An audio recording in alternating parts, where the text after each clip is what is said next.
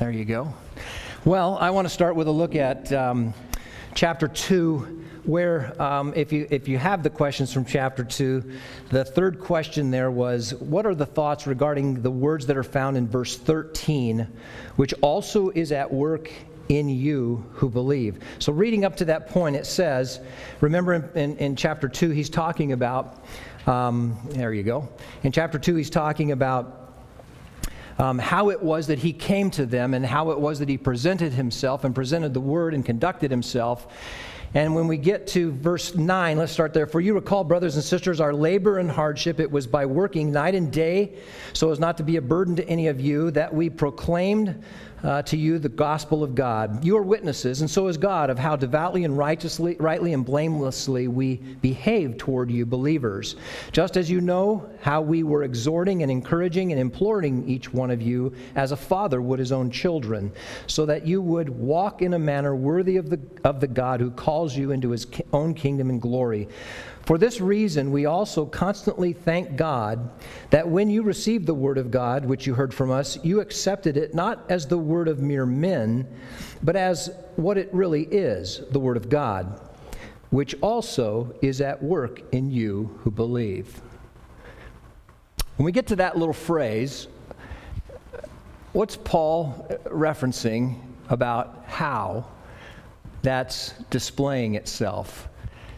That he could say that confidently about the Thessalonians. This word that you've accepted as the word of God, it's being lived in your life. It's noticeable by people. It's at work in you who believe. How was it showing up for the Thessalonians? For the Thessalonian believers. There's actually some in this chapter, maybe a reference in the past chapter.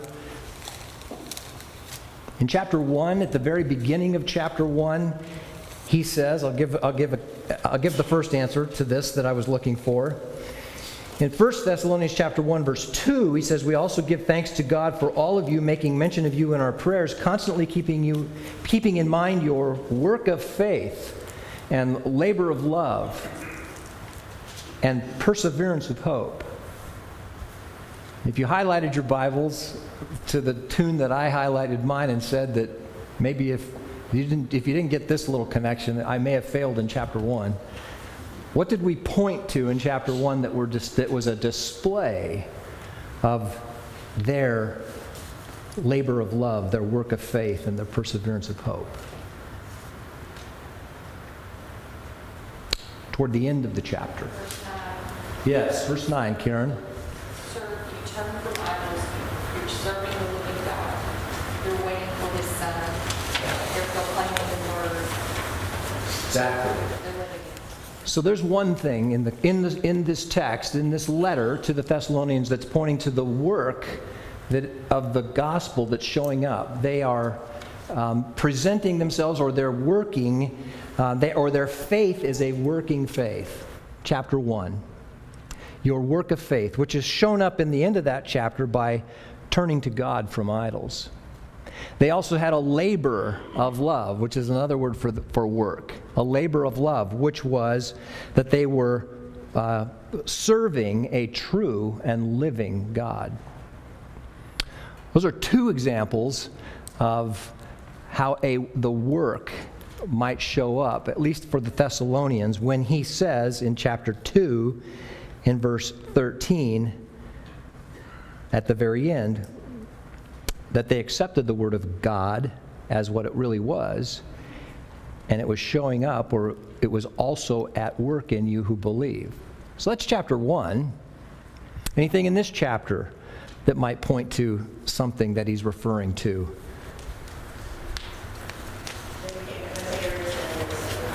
Yes, very good, Crystal.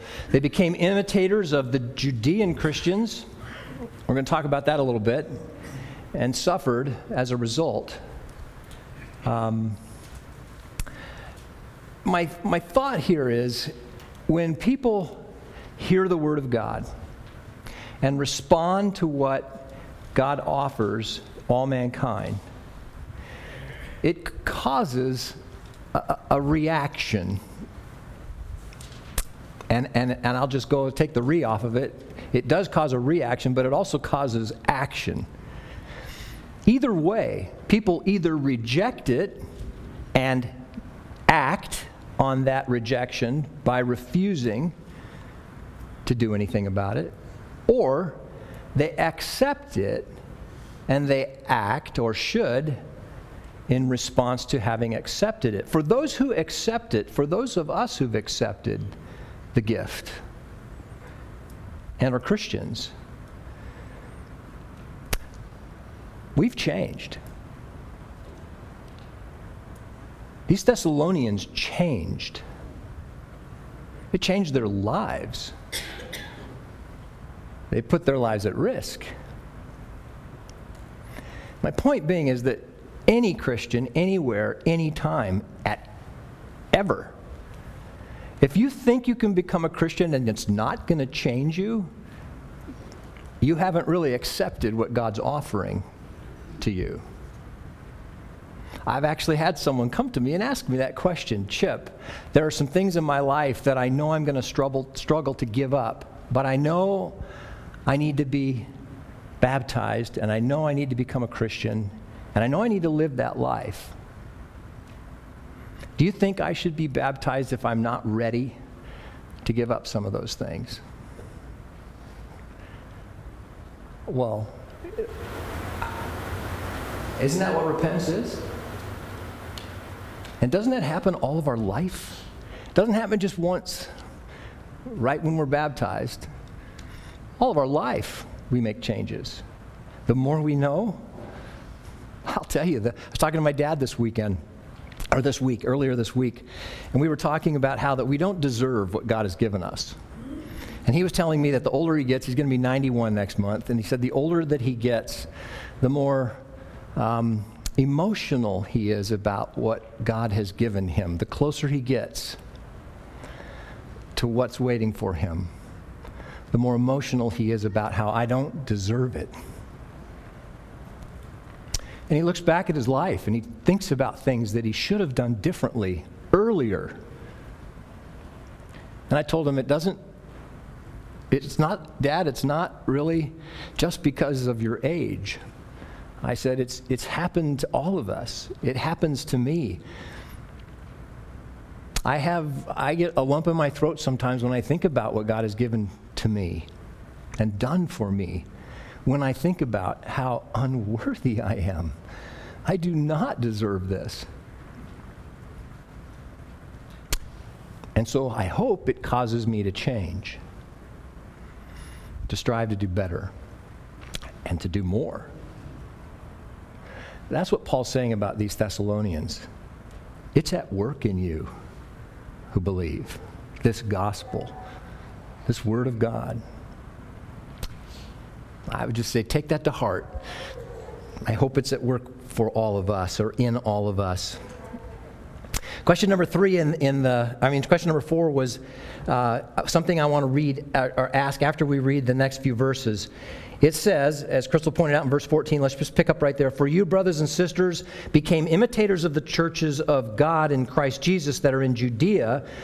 For you also endured the same sufferings at the hands of your own countrymen, even as they did from the Jews, who both killed the Lord Jesus and the prophets and drove us out. They are not pleasing to God, but hostile to all people, hindering us from speaking to the Gentiles so that they may be saved, with the result that they always reach the limit of their sins, but wrath has come upon them fully. But we, brothers and sisters, have, having been orphaned from you by absence for a short while, in person, not in spirit, were all the more eager with great desire to see your face. For we wanted to come to you, I, Paul, more than once, and Satan hindered us. I want to stop right there. What do you think Paul meant when he said, Satan hindered, hindered us. Paul wanted to go back and see the Thessalonians, believers. He was worried about him. He wrote this letter from Corinth a few months after he had left them. So, what did Satan do that hindered him from going?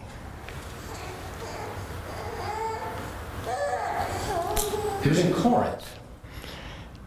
Anybody remember what happened to Paul in Corinth? Was it easy for Paul in Corinth? Let's turn to Acts chapter 18.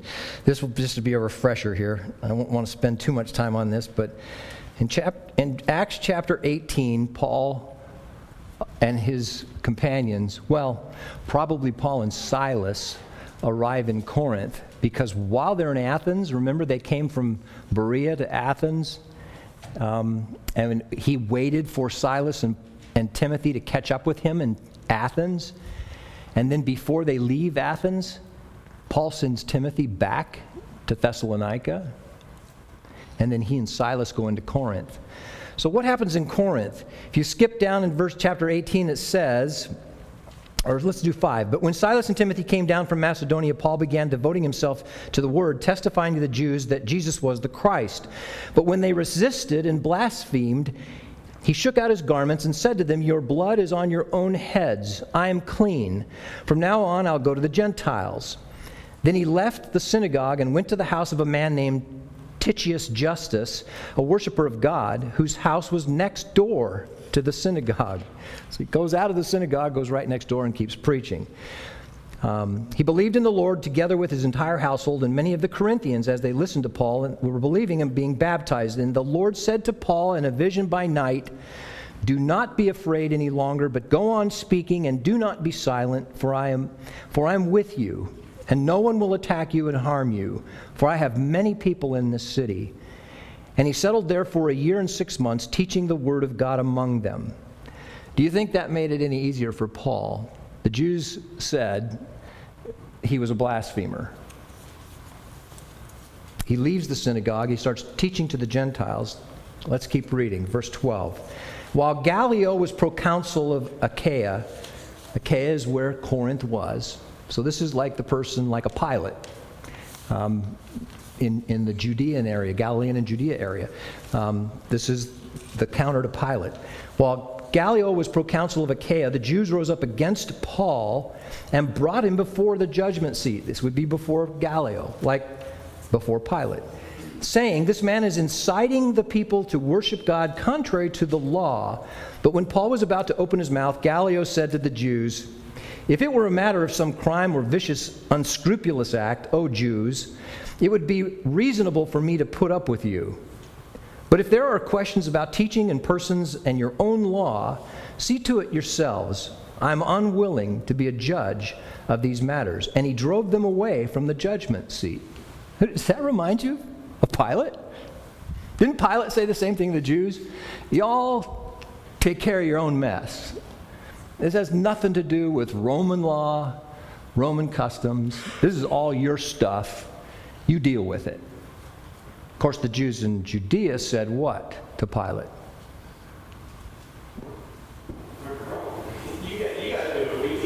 Exactly.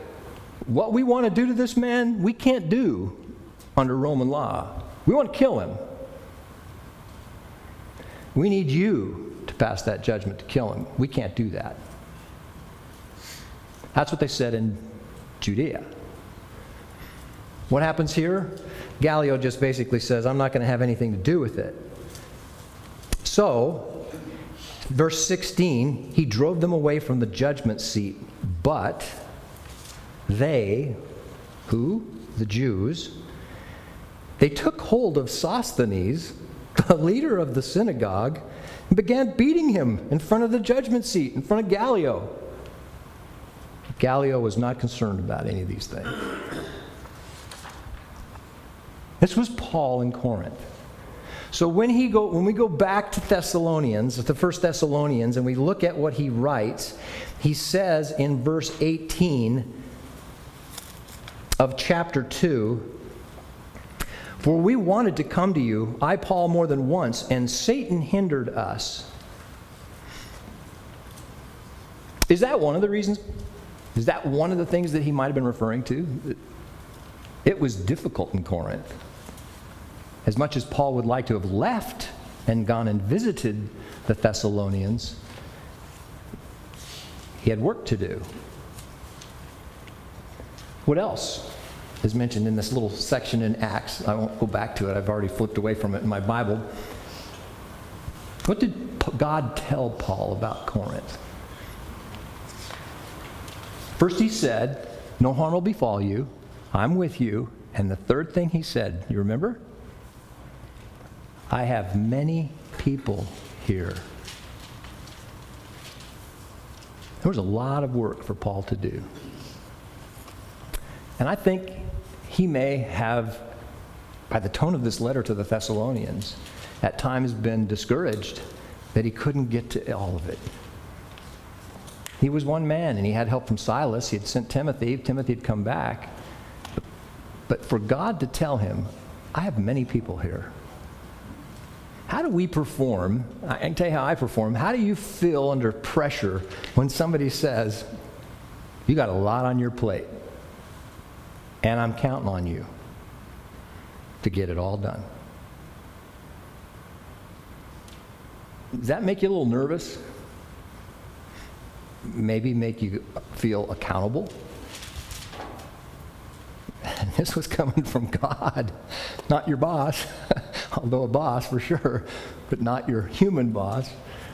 This is God telling Paul, I have a lot for you to do here.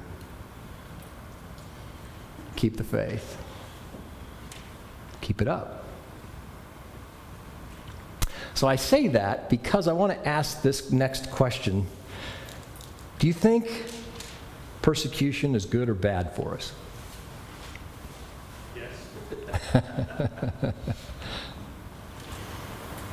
He promises it's going to happen to Christians. So the Thessalonians knew it was coming, but is it good for us? Is it bad for us? And how do we get through it? How do we use it?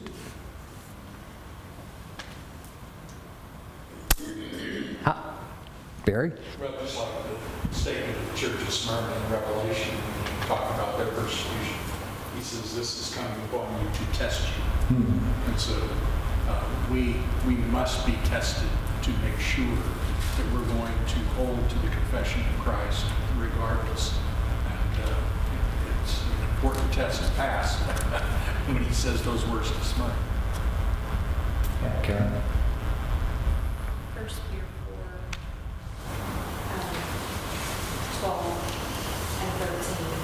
16. He says, You are exalted in the name of Christ, you are blessed, because the Spirit of glory and of God rests upon you. I don't know what all that means. Where were you? First Peter, First Peter 4. 4 14. Mm-hmm. I mean, that, that's just the Spirit of glory rests on you. Mm-hmm. I don't know what that means, but it's it's awesome. Blessed, we are blessed. We are blessed to be blessed to have the, first of all, blessed to have received the gift, but we're also blessed to have the responsibility or the, um, uh, the joy we should have in being able to share that with other people. Um, and Peter said that, that, that he would be counted worthy to suffer for the cause of Christ. He said it was just an amazing thing to him. Oh, sorry, Crystal. Yep. James and in Romans 5, both of those places kind of are, are, are, are similar in that in Paul, Paul writes in Romans that we, we count our persecutions or our, um, our sufferings as joy uh, because of what they produce in us. Um, and, and he follows that statement by saying, um, we exult over some things, and there are three things in chapter 5 of Romans that he says we exult in, and one of them is persecution or sufferings. And he says right after that, because of something we know, knowing that, and he goes on and says, persecution produces, and it goes all the way up to a confident hope. Um, James is the same way, very similar. Same thought, same principle, Jerry. Excuse me. Uh, I want to add the word opportunity in that sentence. Uh, And as Adam walked us through James, and all that, all I'm thinking about for this is, it's, it's not so much that the adversity makes it happen. Yeah. It gives us the opportunity to use that and to use what we've gone through to be a benefit, a light, a whatever you want to call it, to someone else. Yep, perfect. John? sort of expanding on the opportunity aspect of that, us going through that while still holding God in the same regard demonstrates to others, both on earth and powers and principalities, the nature of God. We are willing to do this. We're willing to suffer. We're willing to be faithful to God, even in spite of what's happening to us, because of who God is. So we are proving God's nature to others, which Very is awesome to be able to. It is, and, and, and that's really one of the things I wanted to emphasize because of what we're going to hit in chapter three, and that's why I think we'll get through chapter three. We can't get through, it's difficult, extremely difficult. I shouldn't say impossible, not impossible, but it is extremely difficult to get through persecutions, to stay steadfast, to, to utilize our best abilities to take advantage of opportunities, and to be joyous while we're doing it if we're doing it all alone. That is just next to impossible. God blesses us with having a family of fellow believers who are trying to do the same thing. And we're encouraged by being around those people, spending time with people that are trying to fight the same fight, walk the same walk. And we see it demonstrated in people like that. So, um, I would say keep that thought in mind. And then the last question I had for chapter 2 had to do that if you were asked the questions that he asks in chapter 2, verse 19. So we quit at verse 18. For we wanted to come to you, I, Paul, more than once, and Satan hindered us. Here's the questions For who is our hope, our joy, or crown of pride in the presence of the Lord Jesus at his coming? Is it not indeed you? How would you answer that question, a question if you were asked those questions? Here's where I'm going with that. I'll just ask the question. Do you think you feel about your brothers and sisters in Christ here the same way that Paul felt about his brothers and sisters in Christ in Thessalon- Thessalonica? How was it that he was able to continue on in spite of the difficulty was he was facing? How was it that he was able to be steadfast when Satan was hindering from doing what he would prefer to do? Now, we might have said, you know, that, that has to do with when he was on his journey in the earlier part of the journey and he wanted to go into Asia. And the Spirit kept him from doing that until he got to Macedonia, guided him to Macedonia. But that wasn't Satan doing that. So this is not in reference to that. This is something Paul wants to do that he's being kept from doing because Satan's interfering with that work. To me, I think it's what the Jews were doing to him while he was in Corinth, making it extremely difficult with the added pressures of all the work that had to be done. God told him there had to be done. And how was it that he got encouragement?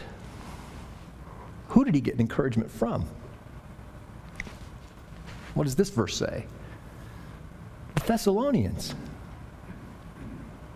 When Timothy went and visited with them, spent some time with them, and then he came back and gave Paul his report, Paul's response is, You can't believe what you mean to me.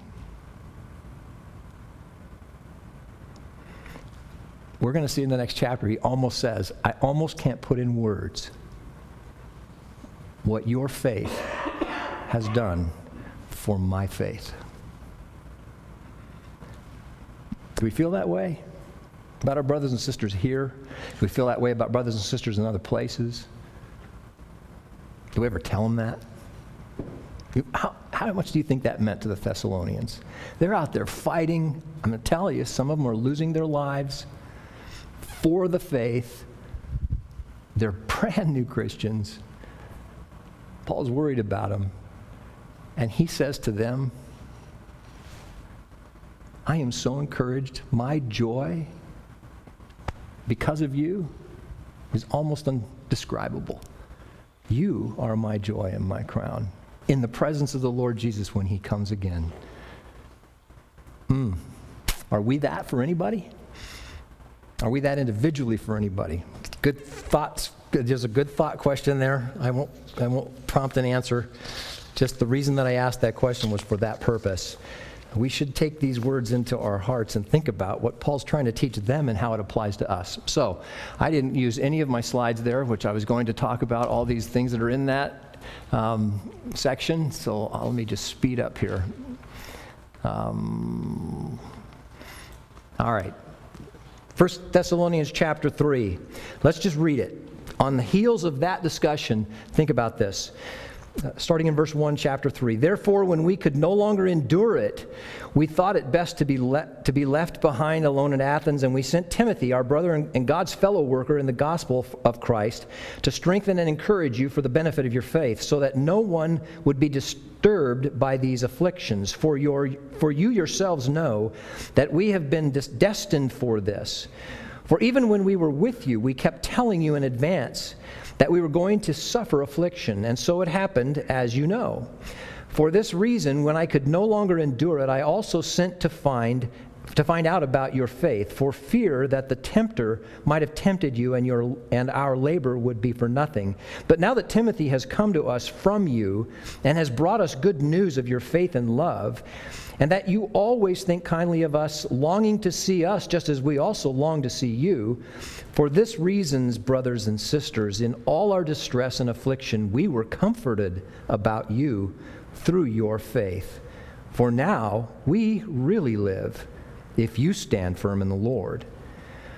For what thanks can we give to God for you in return for all the joy with which we, with which we rejoice because of you before our God? As we keep praying most earnestly night and day that we may see your faces and may complete what is lacking in your faith. Now may our God and Father Himself and our Lord Jesus direct our way to you, and may the Lord cause you to increase and overflow in love for one another and for all people, just as we also do for you, so that He may establish your hearts blameless in holiness before our God and Father at the coming of our Lord Jesus with all His saints. So I asked the question in this one. The first question I ask is What tone do you pick up in Paul's writing of this letter in this chapter? What are some phrases or words that he used that stand out to you that express, I'll just I'll call it a tone? Barry?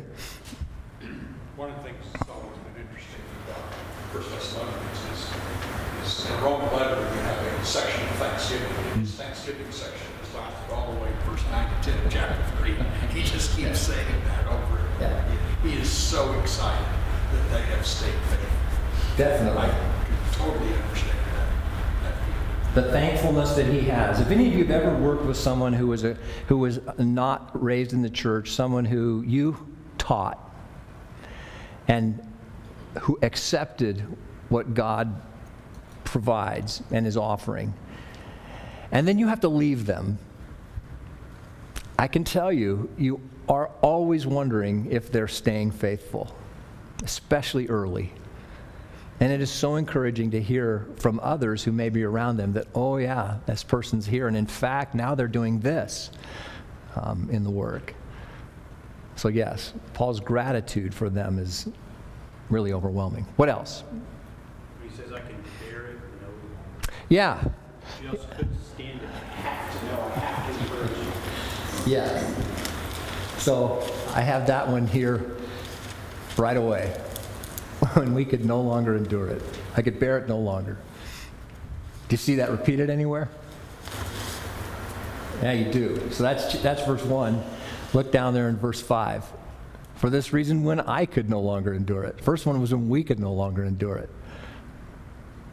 Picking up a tone there of not desperation, but certainly such deep concern for um, what it was that was going on with them. What else? There are some other phrases in there or words that you might think of. I, I'll pair one up with this. How did they feel about him? How does he say they felt about him? Is there a, a sister phrase in here? Longing to see us just as we also long to see you. So, is there a tone in this chapter about, man, it would be great to get together? You want it, I want it, I would love for it to happen. That's certainly a tone that I picked up immediately. this section. Karen? It's a really strong statement to say life for us means you standing. Mm. Yeah, when he says now we really live, yeah, because of the way they're standing, Paul is encouraged to continue with his fight, his life, his walk. Had some other phrases up here. How about this one? Praying most earnestly night and day that we may see your faces. Same theme. And this one, praying to God that he might direct our way to you. All of those having to do with how much they both wanted to be together. Paul writes to the Romans, in fact, one of my favorite f- passages, I, I shouldn't say that because I have so many favorites, but one of my favorite passages about this topic, about people getting together who may not always naturally be able to get together, he says in, in Romans that he is eager to be with them, to come to them and meet with them so that they can be refreshed by talking about the gospel with each other. I get the sense that's what Paul's talking about here with the Thessalonians, that they can both be refreshed by some company with each other.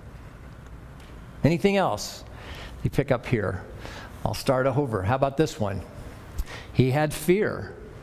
Here's a tone fear that the tempter might have tempted you and our labor would have been for nothing. And paired that up with the next verse. Um, uh, but Timothy brought us good news of your faith and love.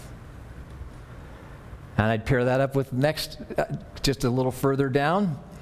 We are comforted about you through your faith, for now we really live, as Karen pointed out, if you stand firm in, in the Lord. So these are things that, for me, the tone here is one of, of kind of coming from what he's built to in chapters 1 and 2, and at the end of chapter 2, the desire to see them and th- something getting in their way, not changing the way that he feels about them. Any others? So, who does he send instead? Timothy. So I asked the question what does that say about Timothy?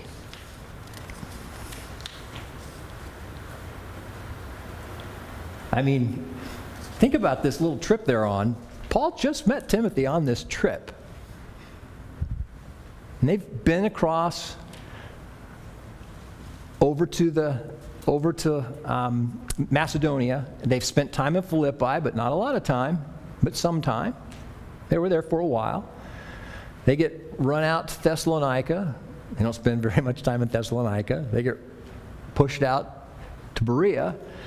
Thessalonian Jews follow him to Berea, and before long, the Bereans have to escort him all the way to Athens. He stays in Athens and waits for Silas and Timothy to pe- catch up with him. And now they're in Corinth. So he hasn't been with Timothy all that long, less than a year. So, what's to say about Timothy? He could have sent Silas. Why didn't he send Silas? Silas was an older man, more experienced. I just think to me it says again what a special individual Timothy was. I mean, Paul talks about him anyway in other ways. What's he call him in other places? The son of my faith. Um, I, I don't know if it. What happened there? Hmm. I had more.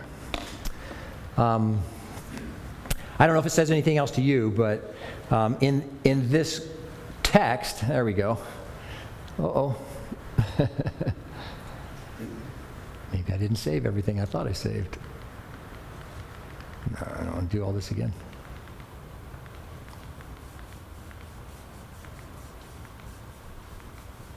I must not have. Sorry about that. All right. Well, we'll just talk from the, from the, from the passage itself. Let me go back just to the verses. There we go. I had that he also says right in here, he calls him a brother, and he calls him God's fellow worker in the gospel of Christ. John? It doesn't take long to find out people you can trust, Yeah. whether they're young, old, or anything. Yeah. It's what they say and what they do that counts. And you can watch them and tell whether you can trust them, how you can depend on them. Some you can, some you can't. That's today as well as back then. Yeah, so how would you contrast Timothy to John Mark? And Paul's feelings about John Mark. He didn't want to take John. Now that changes, we know that. By the end of Paul's life, that is completely changed.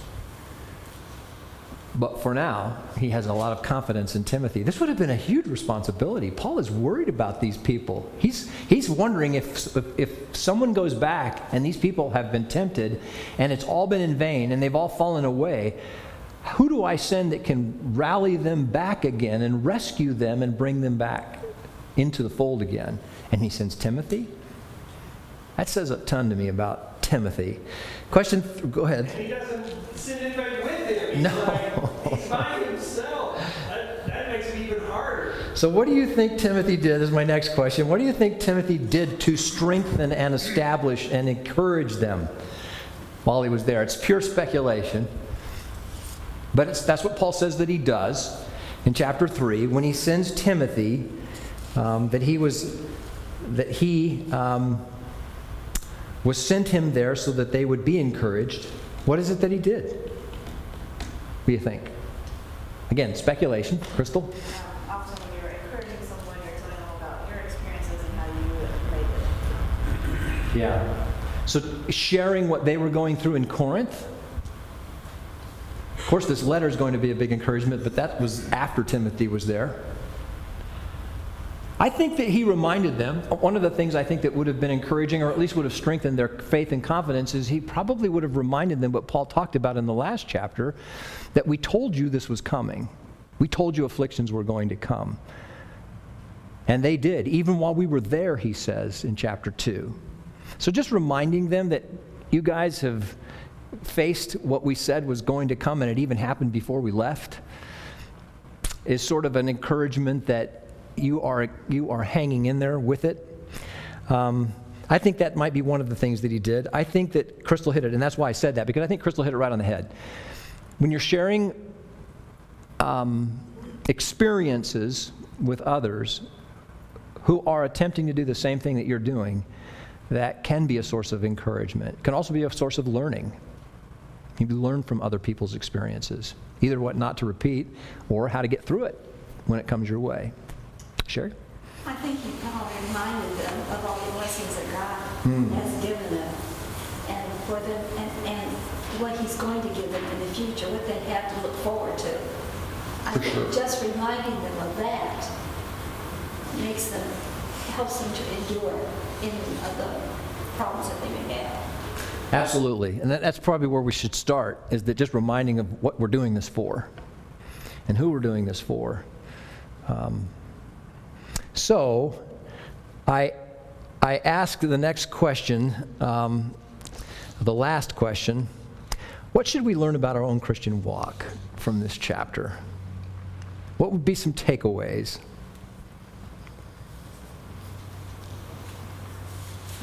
About our walk. The main thing is he emphasizes ex- accept, expect persecution. Expect it. Because he warned them before they even had it that they were going to have. And who is it that we're imitating? Yeah, or Christ. Paul says to the Corinthians after he leaves them and he writes them the first letter to Corinthians in 1 Corinthians chapter 11 verse 1, be imitators of me as I am of Christ. So are we a reflection of Christ? Jerry said it earlier about opportunities. John said it um, as well. When people see what we're doing with our lives, do they actually see Christ? Are we imitating him? If we are, we will suffer. These Thessalonians were suffering like, the, like they did in Judea at the hands of their own countrymen, Paul call, calls them, his countrymen. And these Thessalonians were going through the same thing. You are suffering at the hands of your own countrymen, the Jews and the Gentiles are making it difficult for you in Thessalonica. So you're imitating Christ in that way. As other Christians are doing, so this is part of the reason I think this is what he what Paul what Timothy might have said as well. As other Christians are doing in other places, just like you are doing for me. Um, I think counting the cost is a big one. I don't have time, but we could have gone to Matthew 10 or Mark 8 or Luke 9, where it talks about what it means to pick up, take up your cross and follow me. When Jesus says that everyone, if you're not willing to hate your own family, your father, mother, brother, sister, then you're not worthy. All that means is that you can't walk the walk with the dedication and the commitment that it takes if you're not willing to make that kind of a commitment, that kind of sacrifice. It will happen. There will be people in your own family that probably cause those same things. Chapter 2, here's my summary. Chapter 2 ended on a note of Paul expressing how much he was encouraged and strengthened to remain faithful in his walk, knowing that the Thessalonian believers were remaining faithful in their walk.